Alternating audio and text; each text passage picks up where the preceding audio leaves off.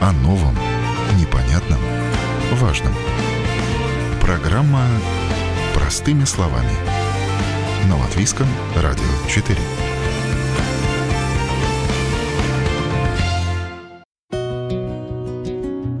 Вы на волнах Латвийского радио 4 в студии Юлия Петрик. Доброе утро. Сегодня в программе разберем некоторые самые распространенные вопросы трудового права. Во-первых, как по закону должно происходить трудоустройство на работу, какие требования должен выполнять работодатель, а какие работник, что может послужить поводом для увольнения работника, должен ли работодатель при увольнении выплачивать компенсацию сотруднику, в какие сроки нужно расторгнуть трудовой договор, если это увольнение и если работник прекращает трудовые отношения по собственной инициативе. Также расскажем, в каком случае можно получить компенсацию за неиспользованный отпуск и почему работодатель может взыскать средства за перерасходованный отпуск и как понять, что вы использовали лишние дни отпуска. Во всех этих нюансах трудового законодательства нам поможет сегодня разобраться адвокат, партнер Международного адвокатского бюро «Нью-Йорк», юрист по вопросам трудового права Дмитрий Николаенко. Здравствуйте, Дмитрий. Да, здравствуйте. Спасибо, что согласились ответить на наши вопросы. Э, тема трудоустройства всегда актуальна для людей, и не лишнее еще раз напомнить, объяснить э, нормы трудового законодательства. Сегодня мы осветим достаточно общие вопросы, но тем не менее, как ориентироваться при приеме на работу, при получении отпуска, либо при увольнении. А, ну вот некоторые вопросы сейчас э, да. выясним, да, акцентируем на них внимание. Порядок приема на работу. Какие здесь э, важны моменты, на что нужно обратить внимание, что должен в первую очередь выполнить работодатель и что может требовать работник? Ну, прежде всего, как бы это казалось необыкновенным и вроде бы понятным, трудовой договор должен быть оформлен в письменной форме. Потому что часто приходится сталкиваться с такими случаями, когда люди принимаются на работу, ну, получается, как бы принимаются на работу, а письменного договора нет. Но, тем не менее, как только человек вступает в трудовые отношения и может это каким-то образом доказать, считается, что трудовой договор заключен, и если нет письменной формы, то это нарушение со стороны работодателя. Таким образом, первое – это письменная форма. Второе – это трудовой договор должен быть заключен до начала работы.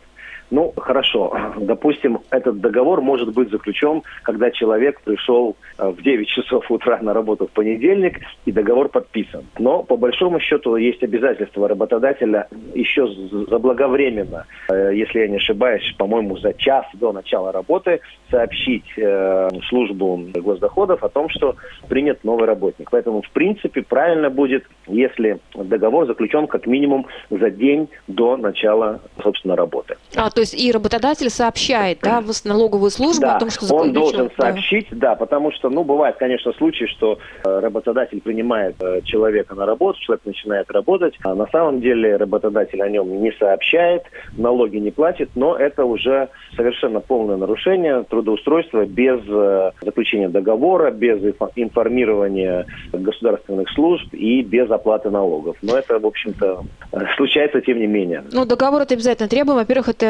техника безопасности. В случае что, договор это Ну, э, если мы говорим о технике безопасности чисто с, точки зрения э, технической, то это несколько другая история. Тогда человек должен, должен быть ознакомлен с э, условиями техники безопасности. Ну, конечно, это прежде всего относится к каким-то производствам, где работа связана с какими-то механизмами. Его ознакомливают с э, техникой безопасности. Но по большому счету, даже если человек устраивается на работу в офис, его все равно должны предупредить о определенных условиях этой техники безопасности. Но это совершенно отдельная история. Вот мы сейчас говорим как бы о трудовых отношениях с точки зрения вот именно юридической, да? Ну да, потому что, ну, могут и не заплатить. Ну вот на этот случай обязательно должен ну, быть договор. Ну, безусловно, да, да, должен быть договор, потому что если нет договора, непонятно, работал ли человек, потом нужно обращаться в трудовую инспекцию или в суд, э, доказывать, что ты работал и о чем вы договорились. Э, безусловно, работодателя за незаключение трудового договора могут оштрафовать, но вопрос о том, о чем вы договорились, повисает в воздухе. потому что договорились вы о зарплате в полторы тысячи, в две или о минимальной, никому, кроме вас и работодателя, неизвестно. Хорошо, есть трудовой договор. Вот, э, вот этот испытательный срок, он обязателен или это на усмотрение работодателя? Нет, он не обязателен. Это на усмотрение работодателя. Это, вернее, право работодателя. Он э, может включить э, это условие в договор, и если работник не согласен, то, ну, соответственно, договор не заключается. Но принудить работодателя заключить договор без э, испытательного срока нельзя. Есть два нюанса. Прежде всего, это срок испытательного срока, он не может быть более трех месяцев. И испытательный срок не применяется к лицам моложе 18 лет. Вот еще такой момент. Допустим, заключает э, трудовой договор работодатель с работником. Там есть э, указание тех функций, которые он будет выполнять, или должность, которую он будет занимать. То есть вот это должно быть четко прописано в трудовом договоре, чем будет заниматься работник, что там должно быть? Да, безусловно, законодательство трудовой, закон о труде предусматривает, что именно обязательно должно быть в трудовом договоре. Там около 13 пунктов, и, безусловно, в них должны быть, э, в трудовом договоре должны быть отражены основные моменты. Ну, во-первых, естественно, данные работника, его имя, фамилия, место проживания. Безусловно, должно быть указана дата начала работы, то есть число, потому что договор может быть заключен сегодня, а трудовые обязанности могут начаться через месяц. Так часто происходит, когда человек увольняется с одного места работы, и где должен отработать определенное время. Соответственно, договор заключается сегодня, а начинает он работать, например, через месяц. Потом должен быть указан срок договора, если предусмотрен срок, потому что в большинстве случаев на наши трудовые договора заключаются на неопределенный срок. И на определенный срок, то есть, допустим, на, на, на год там, или на полтора, только в определенных законом случаях это возможно сделать. Потом, безусловно, должна быть э, указана оплата, которая не может быть меньше минимальной, которая на сегодняшний день составляет 620 э, евро брутто, а с нового года будет 700. А если полставки, тоже минимальная все э, равно? Нет, на полставки, соответственно, полставки, половина. да, то есть до половины. И вот отвечая на ваш конкретный вопрос, да, в договоре должна быть указана обязательно профессия человека, причем профессия согласно нашему классификатору профессий. Да. То есть там есть код по отношению каждой работы, ну, не знаю, там, юрист, экономист, инженер. У каждого есть свой код, причем э, есть разные подкоды, скажем так, да, потому да. что ну, например, э, юрист может быть, помощник юриста, да, вот это один код, э, юрист это другой код, консультант это третий код и так далее. Соответственно, этот код обязательно должен быть указан, и, в принципе, должно быть указано, что входит в обязанности работника. Ну, то есть это... оно должно соответствовать вот этому коду, то есть оно не может, если человек, допустим, а, экономист, а ему вменили в обязанность убирать кабинет после работы, да? Ну, безусловно, да, потому что кроме этой должности, этой специальности и этого кода должно быть, так скажем, общая характеристика трудовых обязанностей. Соответственно, если человек принимает инженером, а, не может а, быть у него указаны обязанности, которые относятся к экономисту. Но, соответственно, инженеры тоже могут быть разные в разных сферах, поэтому ну, необходимо как бы как минимум детализировать. Если этого не сделано, то тогда его обязанности определяются согласно вот этому классификатору профессий, где дается общая характеристика, ну, по крайней мере, общей группы э, профессий. Если же работодатель решил поменять круг обязанностей работника, направление его деятельности, в таком случае это возможно только если эти новые обязанности соответствуют профессии по классификатору, который указано в трудовом договоре. Если в договоре, э, скажем, написана общая профессия, а, ну я опять сделаю пример на юристе, да, и больше как бы не описана детальная характеристика, то по большому счету работнику можно предъявить э, ну, требования или поручить ему задания из, из разных областей. То есть он может заниматься не знаю, налоговым правом, ему можно дать задание в отношении недвижимости или в отношении, например, трудового права. А поэтому если человек устраивается юристом, который будет заниматься исключительно налогами, то это должно быть прописано, чтобы к нему э, не предъявлялись требования заниматься семейным правом. А что же касается смены э, ну, профессии как таковой, то есть если принимается человек экономистом, и ему вдруг дается задание, ну, я не знаю, какое-нибудь связанное с творческим оформлением там э, сайта, например, то существует 57-я статья Закона о труде, которая говорит о том, что можно поручить работнику выполнять другую работу, которая не предусмотрена договором, но на срок не более одного месяца в году. И исключительно в целях э, предотвращения последствий, вызванных обстоятельствами непреодолимой силы, случайным событием или иными чрезвычайными обстоятельствами, которые могут отрицательно повлиять на нормальный ход компании. То есть в условиях каких-то, да, чрезвычайных ситуаций. Да, чрезвычайных, скажем, да. да. Э, но это в случае, если работник с этим не согласен, то он может отказаться, может возникнуть спор, и уже если это дойдет до суда, то тогда суд будет решать, были ли вот эти чрезвычайные обстоятельства, которые давали право работодателю дать на месяц э, работнику выполнять задания те, которые не предусмотрены его трудовым договором. О новом, непонятном, важном. Простыми словами. На Латвийском радио 4. Вы слушаете Латвийское радио 4 в студии Юлия Петрик. Сегодня разбираем некоторые самые распространенные вопросы трудового права. И в этом нам помогает адвокат, партнер Международного адвокатского бюро «Ньорд», юрист по вопросам трудового права Дмитрий Николаенко. Итак, при поступлении на работу с работником должен быть обязательно заключен трудовой договор, в котором указана дата, а, с которой вас принимают на работу. В договоре должны быть все ваши данные, а также в договоре должен быть указан размер оплаты труда и четко прописан круг обязанностей, которые вы будете выполнять. Теперь по поводу увольнения, да? То есть, конечно же, уволиться можно самому, и человека могут уволить. Э, здесь есть несколько статей, и ну, давайте, наверное, начнем с того, что э, когда работник сам увольняется, по каким статьям это происходит, и можно ли как-то договориться с работодателем о более выгодных условиях для работника? То есть вот какие здесь существуют на порядке? Ну, общее генеральное правило – это то, что трудовой договор может быть расторгнут предупреждением за месяц. А этот срок можно сократить, если в трудовом трудовом договоре или в Дарба Коп указан э, другой срок, но который может быть только меньше, больше нельзя. Вот, соответственно, обычный стандарт – это месяц.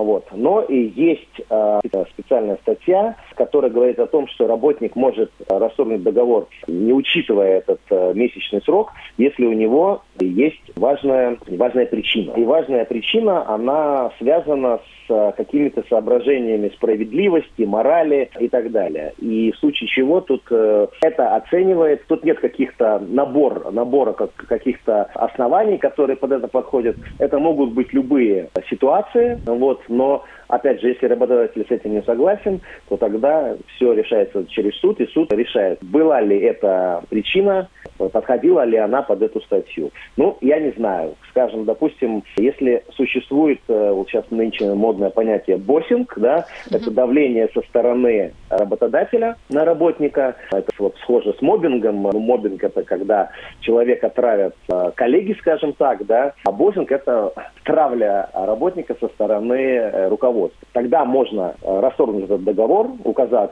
скажем, в этом своем заявлении причину, вот, ну, естественно, нужно иметь иметь какие-то основания и доказательства того, что это происходило. Да, это довольно серьезно, потому что действительно надо же доказать, что был факт. Есть... Да, но это уже вопрос следующий, да, который тоже нужно иметь в виду. Понятно. Ну, значит, тогда по стандарту предупреждают за месяц за о том, месяц, что желают да. покинуть место работы. По какой статье увольняют человека, если он сам выражает такое желание? Ну, его не увольняют по статье, его увольняют по собственному желанию, как uh-huh. классически э, это называется. Ну, а статья, которая это регламентирует, это статья сотая. Сотая – это когда работник имеет право расторгнуть по собственному желанию. А 114 статья, когда по согласованию сторон, это что? 114 статья, да, это расторжение договора по согласованию сторон. В самой статье написан, э, в самом названии, э, как бы зашифрован смысл, да, что это согласие сторон. Но это часто происходит, когда, ну, например, работник что-то нарушает, не соблюдает, и ему говорят, вот у тебя вот есть какие-то нарушения, они длятся там, например, вот полгода, вот мы зафиксировали одно нарушение, вот ты там опаздываешь на работу и так далее, мы можем тебя уволить по соответствующей статье, по инициативе работодателя. Но, исходя из наших э, добрых, там, скажем, намерений, мы готовы расторгнуть это по соглашению. И предлагают работнику, либо по соглашению, э, если ты не согласен, то тогда, соответственно, можем уволить тебя по инициативе работодателя. Или работник, например, хочет уволиться, и он имеет право э, за месяц предупредить. Но работодатель, например, понимая, видя, что это, э, скажем так, важный работник, у него какой-то проект идет, он ему предлагает, я прошу тебя остаться на два месяца, чтобы ты закончил проект, потому что э, за месяц ты не успеешь, или мы должны найти какого-то человека, который переймет у тебя вот твой этот проект. Э, мы тебе предлагаем два месяца отработать, ну и, возможно, с какими-то бонусами за это. Да? То есть, например, мы тебе заплатим э, не твою зарплату, которая указана, а больше. Вот это соглашение сторон. Но при этом вот эта статья, 114 соглашение сторон, она дает право на получение пособия по безработице уже да. сразу, не сразу. надо ждать да. будет, да, там два месяца? Да, это не меняет э, суть, э, если человек увольняется по другой. Потому что если человек увольняется сам, то тогда там немножко другая э, процедура да. по пособию. Да, а если работника увольняет работодатель, по какой статье и по какой причине это может быть? Ну, это регламентируется 101 статьей, и там э, есть 11 подпунктов. 11 оснований, по которым работодатель имеет право уволить. И когда работодатель вас увольняет, он обязательно, обязательно должен указать какой-то из этих пунктов. То есть он не может написать, что я вас увольняю по статье 101 и все. Он должен указать по статье 101, часть первая и дальше подпункт, один из этих э, 11 пунктов. Там есть э, и причины, связанные с самим работникам, когда работник что-то не выполняет, что-то нарушает или, э, допустим, не имеет достаточных навыков для выполнения работы, как оказалось, да, а вот, э, то есть, скажем так, когда какая-то вина или там часть вины есть на работнике, ну, например, там, нахождение на работе в состоянии алкогольного опьянения, а вот, нарушение трудового договора или техники безопасности и так далее. А есть, э, ну, скажем так, нейтральные пункты, Например, когда восстанавливается работник, ранее выполнявший эту работу. Вот. Или, например, сокращение численности работников. То есть у человека на производстве работает 10 фасовщиков. В связи с тем, что, скажем, уменьшился спрос на продукцию, сократились объемы, ему теперь нужно там, 6. Соответственно, он э, увольняет четырех, это уже как бы не связано с самим работником. Или, например, ликвидируется работодатель. То есть он, бизнес не идет, соответственно, принято решение о ликвидации. Это тоже вот независимая от э, работника причина. А если вот, например, по статье, когда несоответствие должности или там квалификации увольняют работника, работодатель должен предоставить доказательства, что он действительно не соответствует должности, или достаточно просто этой а, записи? Вообще наше законодательство трудовое, оно очень сильно защищает работника. Поэтому, когда работодатель увольняет работника, он должен быть очень внимательным, он должен обложиться кучей бумаг, вот, в, в ряде случаев он обязан сначала запросить у работника письменное объяснение.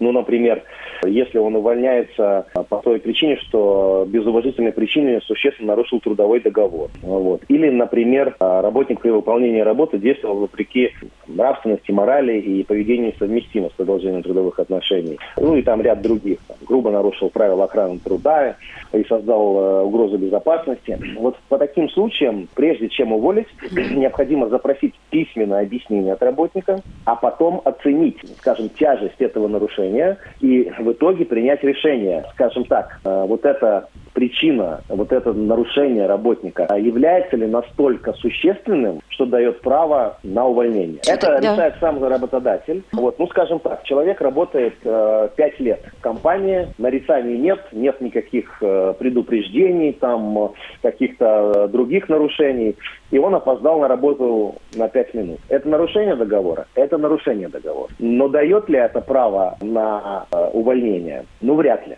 Я бы сказал, вряд ли. Да? Вот, а если человек работает два месяца и ежедневно приходит на полчаса позже, то я считаю, что это уже основание для того, чтобы уволить.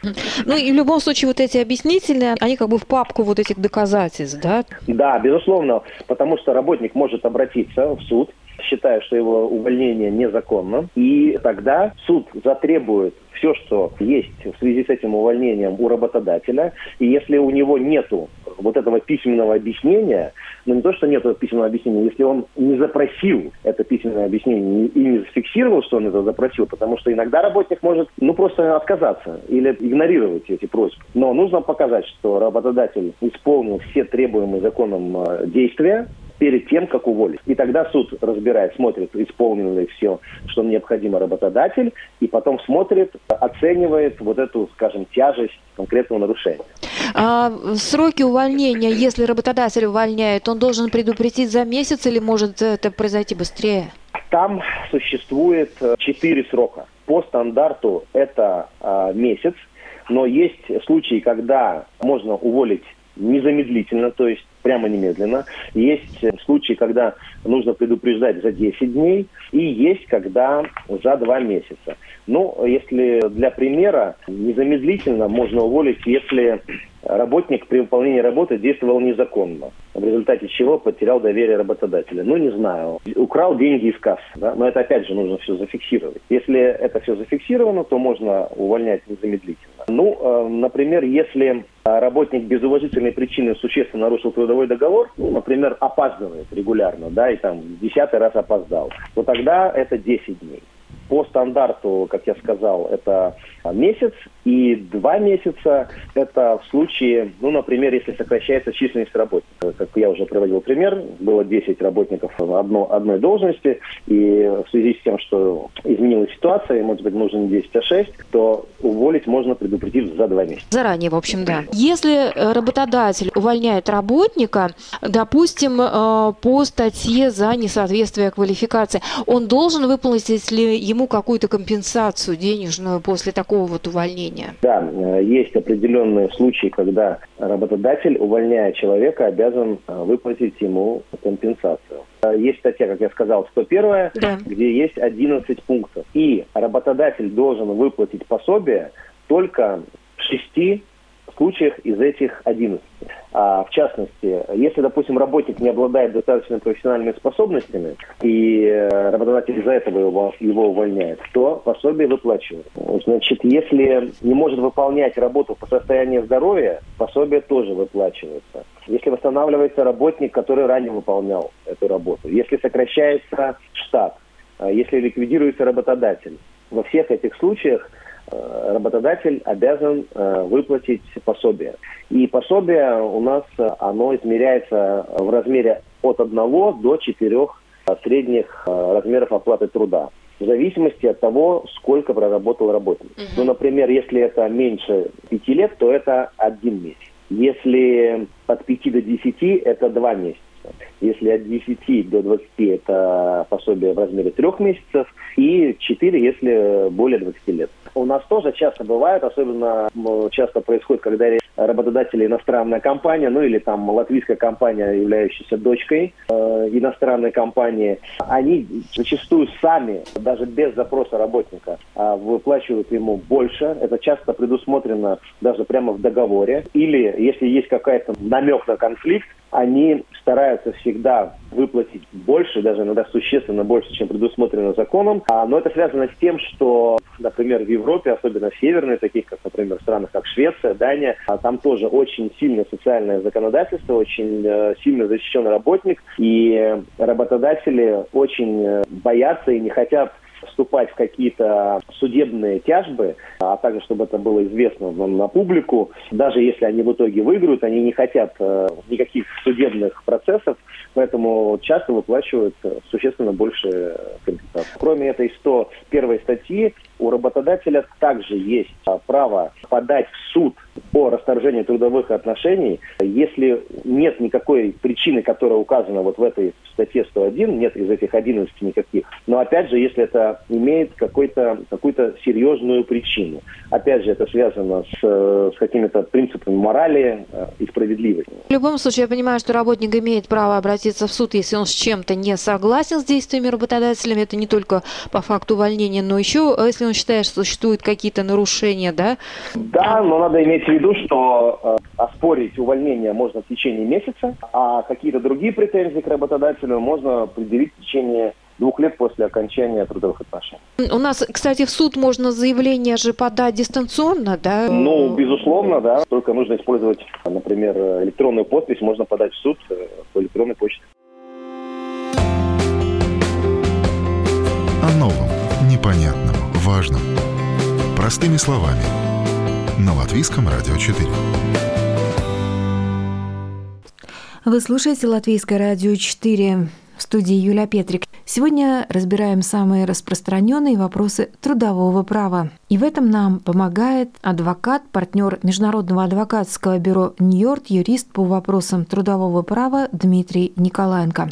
В третьей части программы поговорим о том, можно ли получить компенсацию за неиспользованный отпуск и почему работодатель может взыскать средства за перерасходованный отпуск и как понять, что вы использовали лишние дни отпуска. Э, отпуск положен дважды в год э, по две недели, это стандарт. Но вот э, часто работники не пользуются отпуском. Бывает так, что он остается неиспользованный. В каком случае можно получить это возмещение только после увольнения или можно как-то потребовать эту компенсацию, попросить? Ну, смотрите, во-первых, не два раза в год. Отпуск по стандарту – не может быть менее четырех недель. Естественно, на практике часто люди разбивают по две недели или там по неделе, но э, по закону одна часть не может быть э, меньше двух недель по договоренности. То есть, соответственно, если человек хочет разбить что даже если он сам хочет разбить понедельно, в принципе, э, обязанность работодателя сказать нет. А один отпуск должен быть минимум две недели, а оставшиеся две ты можешь разбить не знаю, по два дня, по неделе, по пять, как угодно. Что касательно, если человек не использовал отпуск, да, опять же, это в общем-то, обязанность и работодателя, и работника. А работодатель должен следить за тем, пошел ли работник в конкретном году в отпуск или нет. И, в общем-то, если он не подает заявление, работодатель обязан его побудить к этому, потому что это обязанность работодателя этот отпуск предоставить, и работник должен, в принципе, этот отпуск использовать. И замена отпуска деньгами невозможна. Она возможна только в том случае, если человек увольняется, и у него есть неиспользов... неиспользованный отпуск. И за то время, которое он не использован, он, соответственно, да, получает ему деньги. Э, возмещается. Да, там есть возможность переноса части отпуска там, на год вперед, но тем не менее, по стандарту отпуск должен быть ежегодный, да. э, и возмещение деньгами, в деньгах только при увольнении. Но бывает так, что, допустим, работник отработал всего полгода, но использовал весь положенный ему на этот год отпуск, и вдруг он увольняется. И получается, что часть отпуска он получил как бы авансом.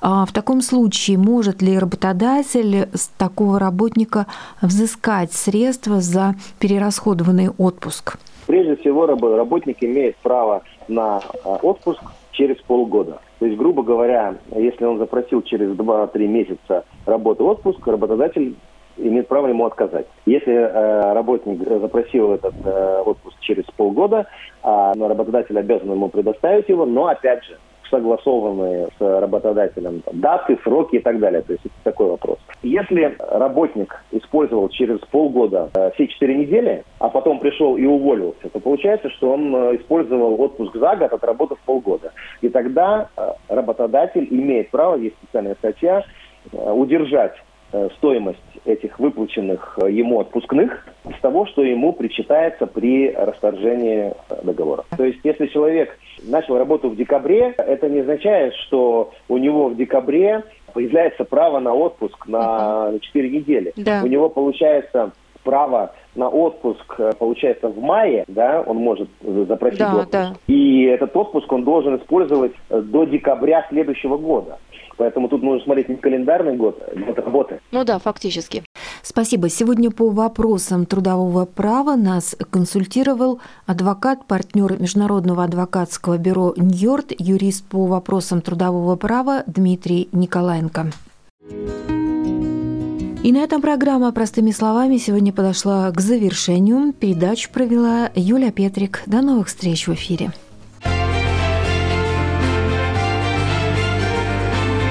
О новом, непонятном, важном. Простыми словами. На Латвийском радио 4.